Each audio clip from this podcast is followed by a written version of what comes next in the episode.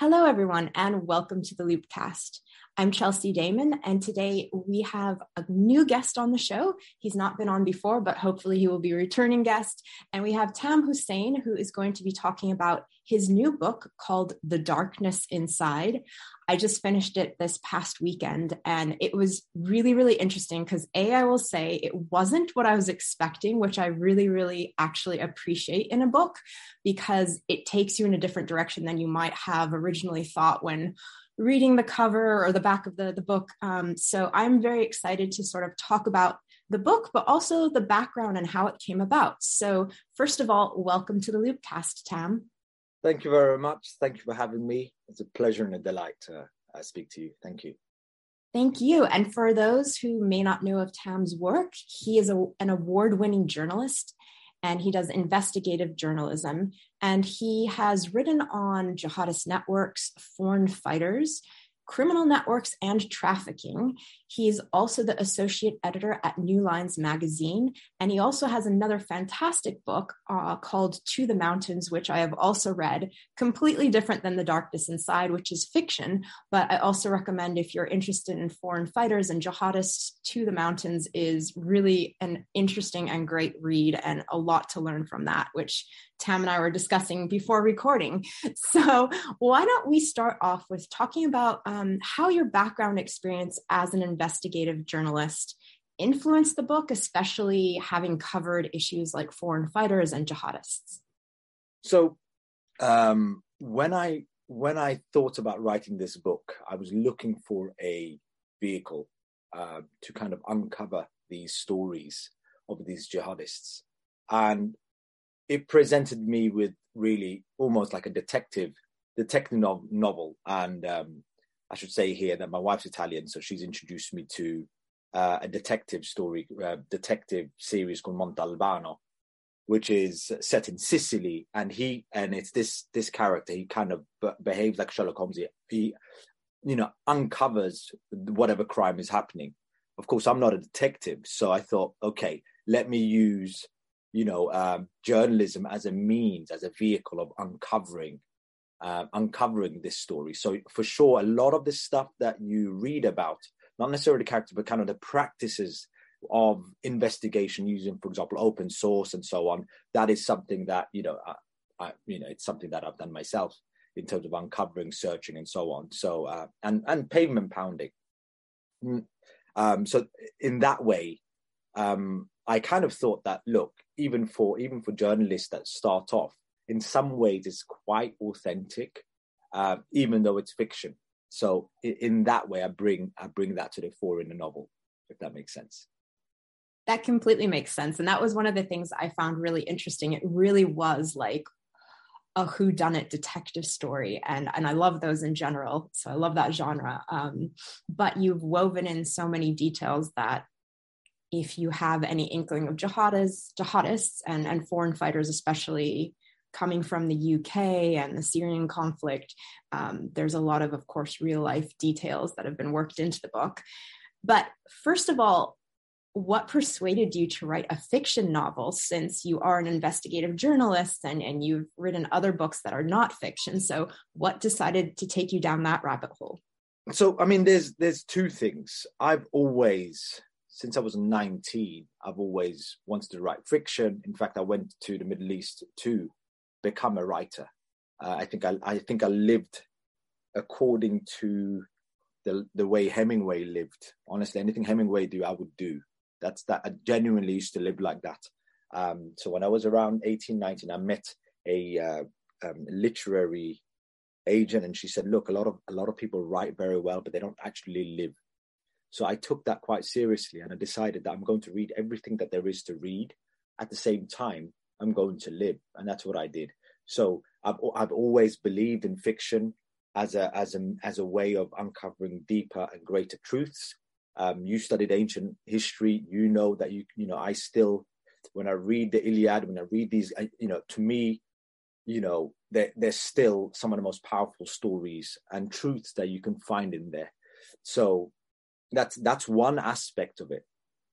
Um, and I've written uh, novellas and short stories, but particularly for this story, there was actually a case of practicality because I had I have what, we, what, the laws that we have in the UK, and it might be slightly different, is that a lot of the anti-terror laws that were actually, you know, well-meaning or well-intended, they decide that they were intended to prevent terrorism, right? Unfortunately, for many reasons, that's bled into the fourth estate, you know, the, into the media as well. So sometimes when the police didn't want to do the work or thought, okay, we need to find out how this person, how this journalist got those sources, they would give you a production order. This production order would effectively mean that we can't tell that story or we fall foul of um, terror laws, right? Uh, anti terror laws. We could be criminally liable, which meant that what I, what I had initially wanted to do was to write a, an oral history of a lot of the foreign fighters that I had interviewed in Syria.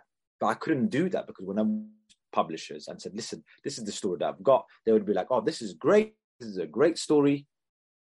And I said, okay, so should, should we, should I start? And they would say, look, um, uh, look, you, you do this, you do this, but, you know, I'm not sure we can go because we need, we need good lawyers for this. Does that make sense? We, you, because the lawyers would have to fight off the police when they come with a pro, uh, with a production order, and that would be the problem. Yeah. So I thought, okay, why don't I use fiction as a vehicle to tell this story? So Montalbano, Henrik Ibsen, the great playwright, I use these two almost as a plot, uh, uh, uh in terms of uh, as a plot to tell that story of something that is, in my view, very true and very real. I hope that makes sense. That makes complete sense. And it also, I see that reflected within the story that you tell in The Darkness Inside, which I really want to get to a little bit later in the in our discussion. But why don't you give our listeners, and of course, just a teaser because you know I really would love people to actually pick up the book and read it but why don't you provide them with a bit of a synopsis of the book and its characters, like who's who, and sort of a teaser, I guess. So, so the story is initially, or on the face of it, it starts off with Sid or Saeed, who um, who's a journalist at a at a at a um, on an online news news site, and initially he you know he's very ambitious and he wants to uh, really go after the mayor of London. Um, if anyone's from London, they know that the you know there's a knife epidemic currently. I work with kids that are actually involved with that currently, so I know I know that world very very well. Um, so I thought, you know, he initially thinks, okay, there's a, there's been a stabbing in Croydon in South London, and he goes to use that story to go after the mayor. You know, really ask the question, you know, what is the mayor doing about it? Um, and as he uncovers this, what seemed like an what seemed like an everyday killing, stabbing, he begins to realize that this this has got nothing to do with an ordinary stab. And actually, as he starts digging as a journalist, he realizes that okay, this this this stabbing goes back all the way to Syria. Um, and it turns out that as he gets closer to the truth, and you know, of course, he himself breaks nearly every single rule book in uh, as a journalist um, gets himself seriously injured, and his editor, Martha, uh, in Italian, she then takes his story story on board to actually go back into go back into the story of Anis, who had fought in Syria, and that that stabbing is actually related to a problem or a conflict that had begun or started in Syria, and so that's really kind of the um, it goes back and it, it goes in uh, flashback to tell you that story of this person's journey all the way to its um, to, to the finale basically. So that's that's it, you know, i'm not very good at summing things up but that's really the story of of um, of the darkness inside. That sounds like a good summarization to me. Um, so also one of the things I was really interested in as as a researcher, of course, and, and this is more for the listeners, but um, as a writer, have you woven in actual events that took place in the Syrian conflict within the book, or are the events purely fictional, but sort of represent things that we did see on the ground um, during the conflict, which of so, course continues. Yeah, so with regard, of course, with regard to the journalism, that's a different. That's a different. That's essentially fictional. But when you're looking at kind of the events that transpired in, we, go, we're, we're, in Libya, we go to places like Pakistan, we go to places like um, uh, Syria. These are all based on oral accounts um, of fighters that were there. Um, and yeah, so the, the, they're, they're very, I mean, of course, they were aspects were fictionalized for plot, but I would say 85% of those stories are very real or very true. You know, I try to keep, I, I, that, that's, that in a way, it was to, because of, because of these anti-terror laws, and, and, and I mentioned this kind of is, there is a scene in the book whereby whereby uh, one of the jihadists goes to see the doctor, and the doctor kind of probes, and he doesn't. He's not forthcoming, and the reason he's not forthcoming is because there are certain laws that would make the doctor obliged to reveal the fact that he's been, let's say, to Syria and so on to the law, if that makes sense. So what we're what we're faced with at this moment in time in the UK is that there is a whole oral history that may actually vanish because they want that no one wants to talk about it because they might fall foul of the law. So in a way, what I've tried to do there is actually give you a um, a, re- a faithful rendering, if you will, of events that that occurred in the early days of the uh, uprising. So some of the politics that you saw, for sure, that happened. The fight for the hospital, that was told to me by someone who was, of course, um, who saw that, who witnessed that, um, and so on. The what, what, you when you saw the uh, there is another scene where there is a you know there is a killing um, that was also told to me. So all a lot of these things were told to me um, from from men who are who are here or have now passed away. And that sort of pulls into some of the things you've just said. Sort of pulls into the greater social issues that the book tackles because it is this mystery and sort of a detective story and also has the elements of Syria and, and returnees and so forth.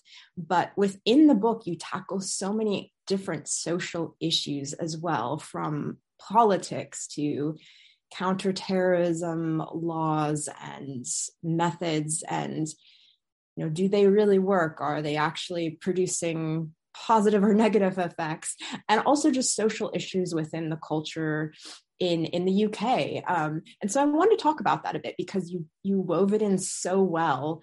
And um, it was very obvious that the book was tackling many other things than just the story that you know the main story that was being told. Yeah I mean I I think that with some of these stories you sometimes wonder you know are you culpable? You know um, I don't, I don't. It, there is a tendency for the for a lot of journalists, many of us, um, and I I try not to do that. You know, be that activist to take the moral high ground because I just don't. I, I just don't think that we deserve it. I think we as journalists, especially for example, you've seen you know the way the way um, there's been such an undermining of the of the media. You know, not just by you know this fake fake news stuff, but also I think that we as journalists we've failed sometimes in doing our job, you know, um, to convey that convey a lot of those eth- ethics and the values that we're meant to do. Um, and I think that that was um, something that we had I wanted to really uh, bring to the fore. You know how you know that's why I call it darkness inside because I think all of every single person there had some sort of darkness you know, uh, every single one, and no one was, uh, no one was clean, comes out clean from that, you know, and it's not just jihadists. And I'm so glad you mentioned that because that was a, a later question I had for you. Is reading at first you have people that seem in the typical genre, like the good guys and the bad guys. Yeah. yeah. but then as the book goes on, these characters you know their stories are woven and un- unveiling more information. And really at the end i sat there and i really grappled to say did i have a character that i really felt like i liked? Which yes. Yeah because That's everyone it. had this dark this dark side to it which i thought was really great because in life i think everyone does to some extent have you know at different levels a dark part of themselves. And and in this book you know some of the characters have very dark sides of course but I really found that very interesting because it wasn't the typical trope of, you know, you have the good guy, that's the yeah. hero. so I think you know, you said right. that word and it just made me so happy because that was exactly the note that I wanted to leave you with, like really make you feel uncomfortable, almost like, do I like Sid?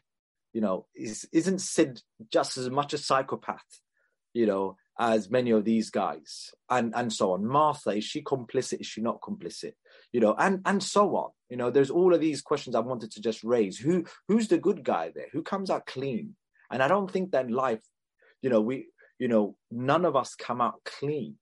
And i think being aware of that means that we can understand choices that people make you know without coming down too harshly on them you know uh, and I think that helps because it makes us un- it makes us understand um, where people come from, and that that can make us much more empathic, you know, better towards each other, and so on. You know, uh, there aren't necessarily clean answers or good answers. You know, sometimes it, it's a choice between two bad choices. You know, and so on. And I think that was the whole point of this book and and you did that so well and and the thing that i found really interesting is that of course some of the characters are people that were in syria did horrible atrocities yeah. to people and you sit there and you could think okay these are the people i'm really not going to want to relate with i'm, I'm not going to you know feel anything for them other yeah. than contempt but then you have other characters that have not done say violent acts in in that sense but you still you still have contempt for them yeah exactly. So it was it was really good. It was very psychologically like twisting i guess that's the best way of putting it. Yeah that, that was that was honestly that was kind of the thing that i wanted to wanted to do.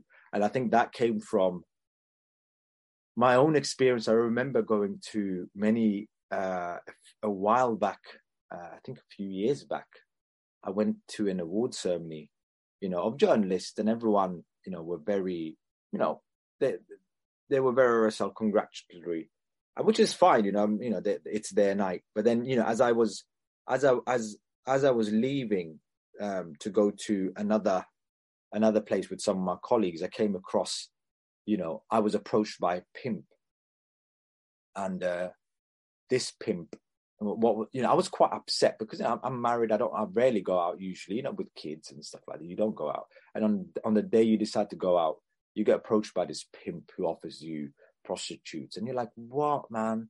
You know, what what did you see in me? You know, I was always, I was almost offended. So I said to me, what, what is this, man? You know, it really played on my mind, right?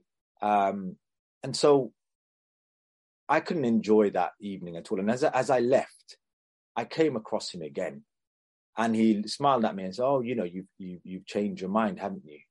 Uh, you know, I said, "No, I'm I'm married," and he says to me, um, man doesn't live on bread alone. I thought, wow, that's crazy. This is a who quotes Bible to me. You know, that's really crazy. And then I said to him, well, you know, I, I can't do this, man. And uh, I can't do this. Sorry, man. I goes, why not? Because I said, I said, you know, because I've got an oath. Uh, and he said, oh, who's go- who do you have an oath again with? Because I've got an oath with, with my maker, with God. And he just backed off. And I'm like, hang on, man. Am I standing in front of a man who's got some some semblance of morality you know like eh, eh, he, ostensibly he's meant to be this you know this scumbag right? But actually you know he stood stood back kind of respecting the sacred. So i said why are you you know you're clearly a very very bad pimp. Why are you doing this man? Why are you doing this? This is bad you know like, like this. And he said to me well you know i'm only doing this because because i've got family to feed but i've got a mum who's sick and so on and so forth so it kind of highlighted to me that wow, you know, like sometimes, you know, you can find, you know, golden carp in muddy waters. You know, like you can really. It struck me that sometimes you can find someone that would be ostensibly, you know, kind of the scum of the earth, actually a man who hates doing something and he does it because of his circum- circumstances or whatever. Um, and I think that's that we we we in the media we sometimes forget that we're easy it's very easy to condemn you know, where where a lot of these people come from, or that we cover, without actually looking at their circumstances. Without, of course, not not, not denying um, not denying, of course, the victims, because there are victims. You know, this this person. Um, you know, he was a pimp, and there was a, there were women that were abused and suffered, and so on and so forth. Don't get me wrong, but you know, looking at all of those aspects, it just highlights to me that we can congratulate ourselves for winning these prizes. At the same time, it's easier to be good when you are well off, when you have all the all the trappings of a good life. It's much much harder to be good when you don't have those things, you know. Um, and I remember reading this a Russian author, uh, I think it was in in the Brothers Karamazov, um, where he he depicts a character who he said he's only good because society tells him society you know kind of tells him to be law abiding. But if those rules were removed, he would have probably been a very, very evil man, you know? And, and, and that's the point, you know, uh, our circumstance. And, and that's why, you know, when war and all of these things, things break out and you manage to be good in those situations, that's quite an incredible achievement, I, I feel you know, where we're in the most beastly circumstances. Because I've seen this, you know, when you see men, they change when they have a gun suddenly the butcher becomes the greatest warrior there is, and he'll you know strut around the way he is with this Kalashnikov because he knows he can kill you. You know, suddenly he's a lion and so on and so forth. If if he can be a decent human being in those times, that's quite an incredible achievement, I think. You know, I'm I'm ran uh, I'm rambling, but anyway, that's yeah. my reflection on it.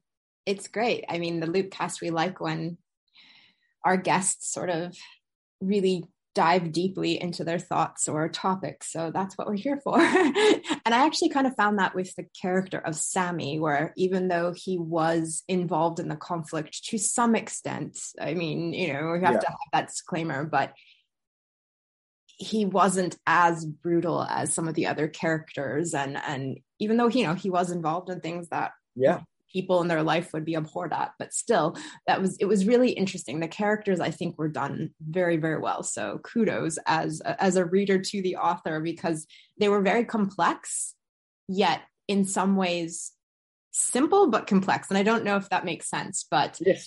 yeah at first they're very like like the way you describe them and you present them at first everyone is very simple and you sort of as a reader know where they should fit in your mind. Yeah. And then as the story goes on, they become much more complex. And that's when you start having different feelings that come up about a character that you might at first be slightly surprised about. at least I was. I was like, oh, I really am not liking this person anymore very much. Yeah, that's that's all honestly, that's all credit to Henrik Ibsen. I don't know if you if you read Hen- Henrik Ibsen, he's a great, great playwright. You know, he makes the mundane he brings out sometimes you know shows you how we human beings can be so monstrous in our mundane light daily lives you know? Um sometimes i don't know if you've read you know you'll get some guys they'll um they'll condemn all the tyranny you know on the tv such and such dictator this this that and everything else is going on. But then he'll be like a tyrant at home you know? Um, he'll be a dictator at home just as much and he'll be a tyrant. And if he had an opportunity and if he was in that situation, maybe he'll be the same person, same, same, same, you know, same tyrant, you know, just that he he's just not in those circumstances. And I think Henrik Ibsen managed to managed to show that wonderfully, you know, just with the mundane, you know, mundane daily lives, and that's why I find him so profound, you know, as a as a as a playwright. I definitely recommend any you guys to read it because I find him, you know, amazing as a playwright.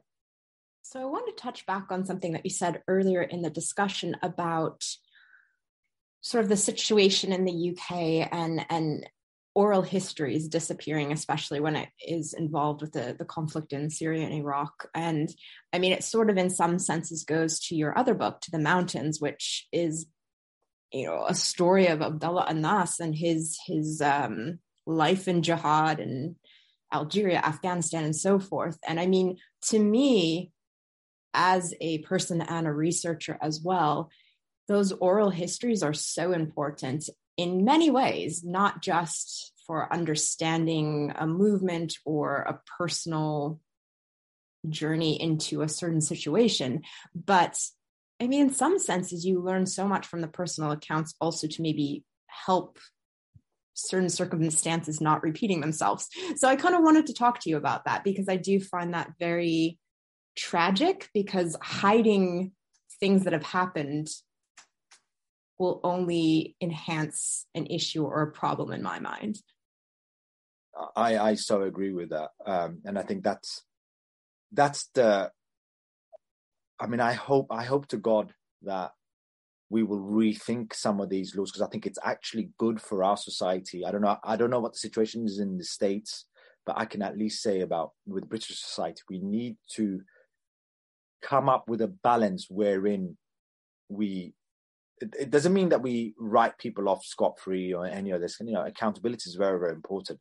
But if you know, you know these I'd say that this this began in the nineties.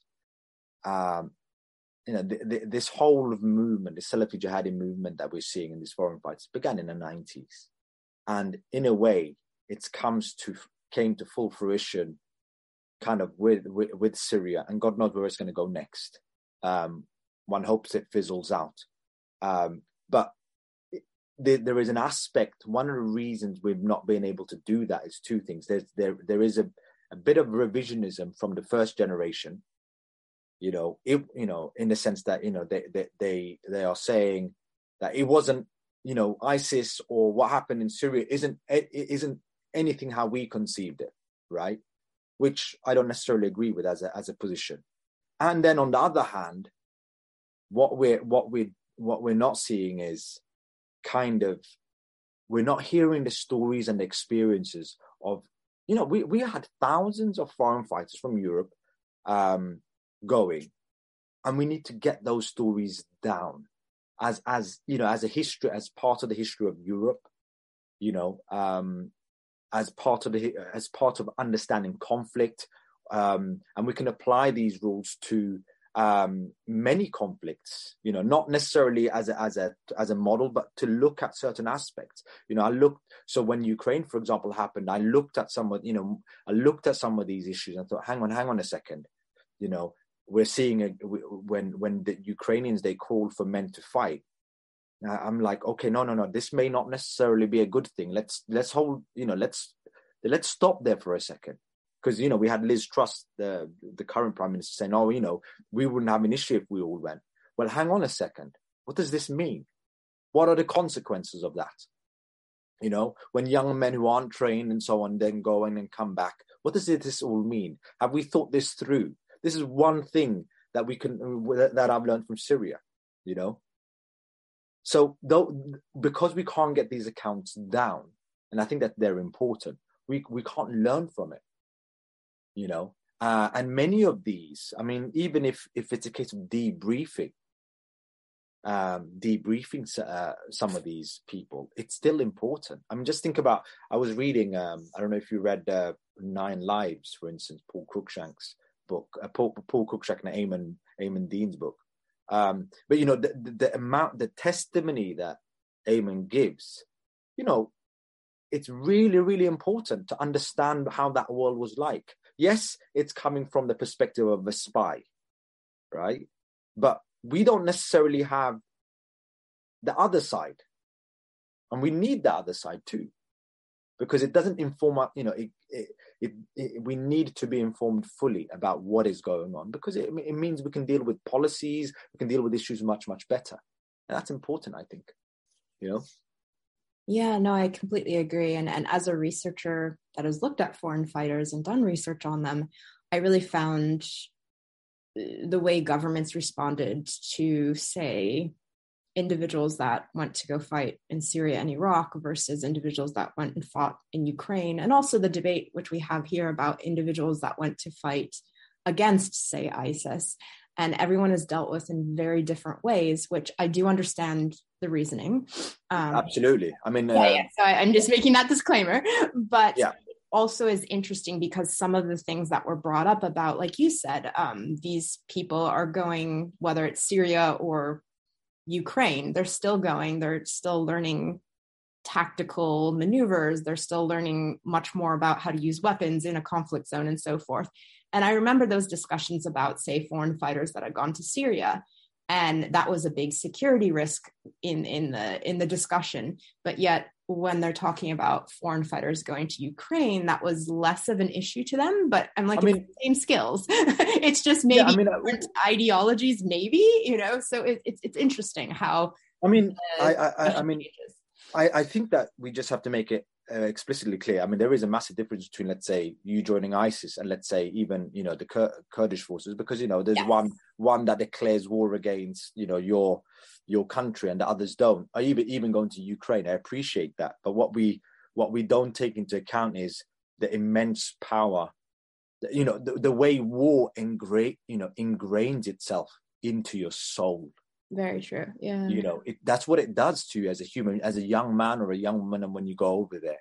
Um, um, what does it mean also when you flood, you know, when you, when you flood, you know, they've spent a long period of time in war. There's no, you know, usually you have tours of duty in normal armies. Why do you have that? Because people, you know, these men don't, or men and women, they don't, they don't become, um, you know they don't become killers. They're, they're allowed to be kind of civilians at some point to be live normal lives to see to be with their children. So there is a there is a semblance of this is what normal is right? And you don't have that chance. What happens when you flood a conflict with loads of we- weapons? I mean um, i've just written an essay on um, on belgian jihadists and new lines and and and there what's very interesting is a lot of the um, a lot of the weapons that was obtained in the Bosnian War. So, for example, if we look at the Charlie Hebdo attackers, the weapons that they bought was the weapons from Bosnia, from the Bosnian conflict. You know, so are we going to now see? I mean, I can just see one of those, you know, those um, those uh, uh, missiles, the portable missiles, manpads that you're getting in getting in Ukraine. I can just see uh, one of these groups getting the ha- getting hold of one of those things and firing that at, that at an American embassy or a British embassy or something like that. I mean, it's you know you could get a lot of money from it. You could sell it. You could move that you know across the borders. Why can you do that? You know, it's it, it, it, for me always being obsessed with security. I started thinking, oh my god, these, these are the ways that we can see this playing out and I'm not so sure I want to see that, you know, because it's too close to home. Maybe not not to the states, but too close to home to for for us. You know, so we so whatever. I'm I'm not saying, you know, it's right or wrong to go over, but we need to think about these implications, right? Um, for armies, you, you you know, if they if they suffer from PTSD and all of, there is some. You'd like to think there is a there is some sort of help available for them. Is that help going to be available for those people that come back from Ukraine? I don't know. But these are valid questions that we should look at um, and so on, you know? Yeah, no, I've actually said that looking at accounts of foreign fighters, especially individuals that have gone from conflict to conflict and just sort of stayed within the conflict. And of course, these are uh, Salafi jihadists, but a lot of them have very similar responses and very similar symptoms of PTSD that we see in veterans because, like you were saying, they are in these theaters of conflict for so long and and some of them cannot actually go back to civilian life because it's not normal to them anymore. And i mean like exactly. say for the human experience really? It's like that film uh, the hurt locker. I i, I yes. just thought to myself it's so it's so true you know and you know whether you're a Salafi jihadist or you're a you know soldier, you're still a human being, and and the impact of war on your soul is going to be the same, you know, or or it's going to be you know you're you're going to re- respond to that. And I, I I remember that myself. I think to myself, what what you know, it's such an exciting, you know, you live so intensely in these environments that I've never matched it. You know, apart from you know, I think the nearest thing that comes to is combat sports. That's what matches it you know, on a personal level.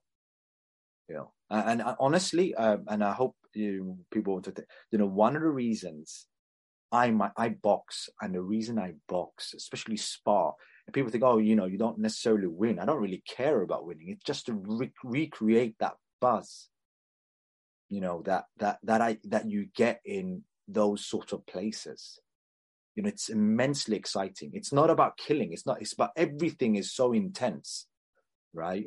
Um, you you value everything, and I I've, I realized the closest thing. That's why um, sparring is is the most exciting thing. I, you look forward to it, and I and I'm not sure that without it, I wouldn't necessarily itch to go to places like Ukraine to cover it. That's just my on a personal level. Other people are different, you know. But it keeps me sane in many ways, you know.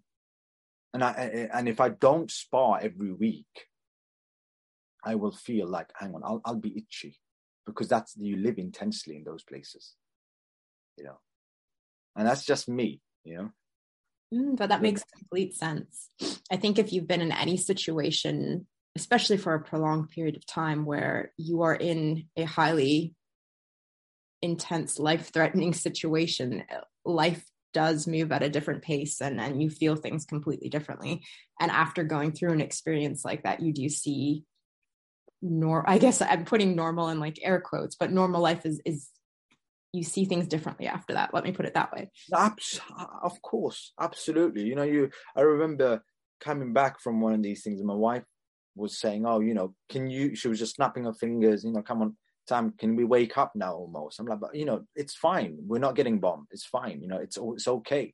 You know, we're we're, alive almost. So that's why you know, almost like that hurt locker just made so much sense. I understood it, even though I've never I've never you know been in a fought in a conflict i understood that i also understand why journalists go keep on going back to these places of conflict because it's so exciting and how can you not you know how can you not go back yeah yeah. And that in itself is a drug you know war is a drug as they say. That's mm-hmm. something that you have to be aware of but, you know. Yeah no it's very true. Um and on the book once again you know going back to some of these issues these greater issues that the book tackles um, you know there's a lot about sort of this never ending debate on repatriation and of course security and how to deal with these returnees or actually not to deal with them as well. So i want to talk about that a bit because um, it's such a huge discussion here in the states and, and many other countries as well that have individuals that traveled to syria. And of course we've got the camps now and and people that are just sort of in this no man's land. And, and a lot of the time it's uh, more women and children that tend to be repatriated if they are so i kind of wanted to talk about that a bit i mean yeah i mean i think one thing that we in the west should not do and i and i always say that you know we shouldn't compromise our principles because we've seen what we've seen what when we compromise our principles we don't become you know um, any better. So if you look at, for example, I always say this, you know, when ISIS were bringing out the propaganda, the people that they were mod- modeling themselves against were actually the West. They weren't modeling themselves against China or Russia. You know, they were, it was it was the West that was held up, you know, I suppose begrudgingly as a model to be followed, right? Um, so I just think to myself that you know certain principles. I don't necessarily believe in stripping um, you know, citizenship stripping all of it. I don't. I, I think that's counterproductive, um, and that's no good. I do appreciate, however, you know, I don't at the same time don't want to remove agency from a lot of these, you know, women as well. You know, I, because I think that's that's another catch twenty two. Sometimes, you know, um, there's this idea of I was groomed, yet yet at the same time you chose to go there you know, th- th- that kind of stuff. So what is it? Is it agency or not, not agent? It, it strikes me as quite patronizing and how we deal with those issues too. Children should, we should just take those children though. You know, that that's one thing I don't think we should really compromise too much. Or if they come back, okay, you could separate the, the parents from the children because clearly if you've taken your children to a war zone, you're not a, you're not fit to be a parent. You know, you're not fit to be a parent to take your children to a war zone. You know, what, what kind of person does that? You know, but I do think that if we can deal with them legally, we, we save ourselves a lot of problems um, from problems from uh, that we set aside for the future because it, they do become places which uh, become a rallying rallying cry for ISIS fighters or dis, you know disgruntled people and so on and so forth. So I think that we should deal with it Uh, but I have not, as of yet, um, you know, fully. I, I, don't necessarily look at every single person locked up in, let's say, Al-Hol camp or whatever, as a victim or whatever.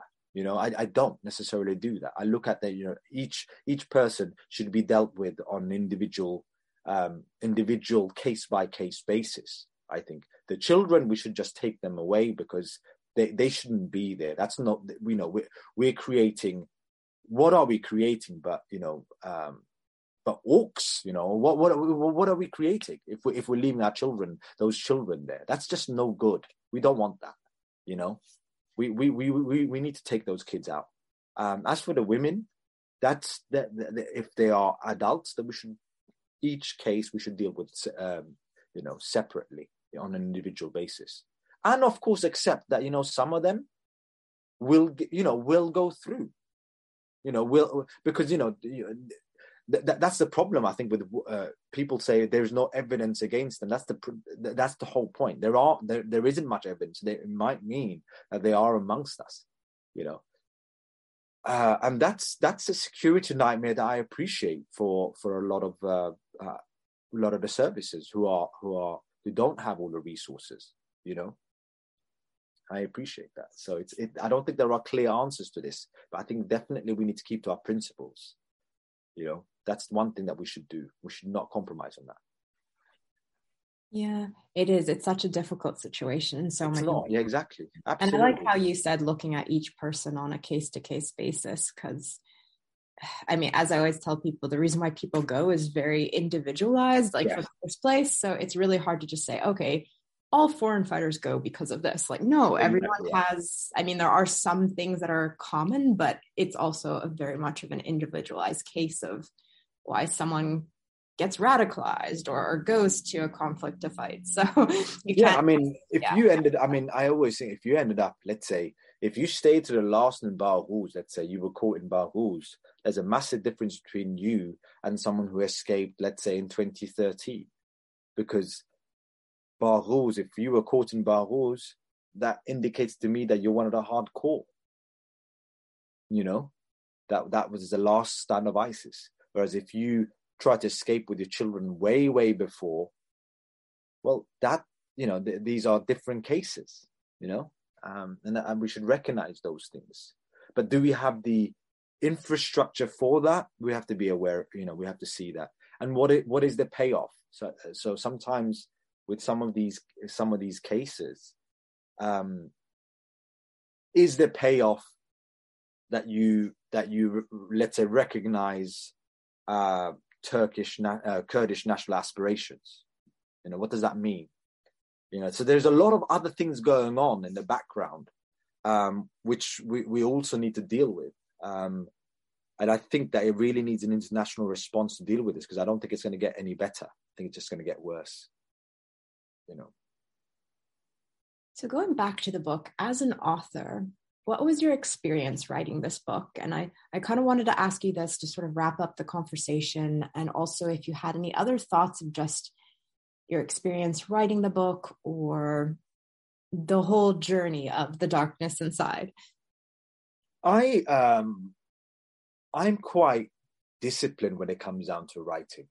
Um, actually, um, I don't really I what I focus on always or try to focus on is plot first. So I, I will and and cre- putting down a first draft.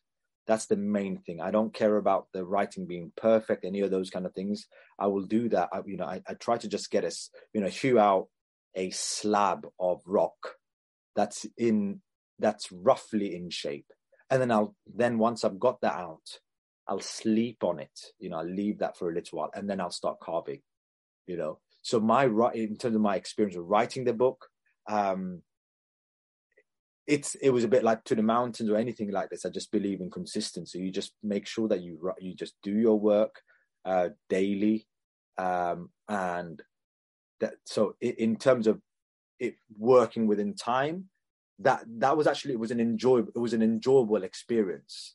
Um, and usually I had I had it mapped out as well. I usually map out how I'm going to write it. So I, it's not that I don't know, you know, that the story is going to take me in a different way. I kind of know I've already mapped it out. So when I'm starting to write, the, you know, I'll probably get a draft out of about 50,000 words.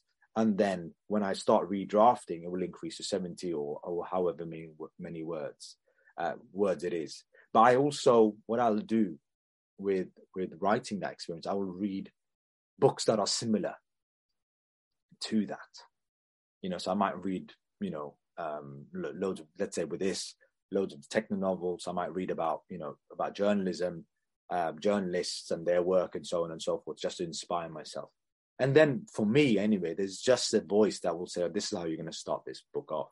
That's how it starts, and I begin, irrespective, you know.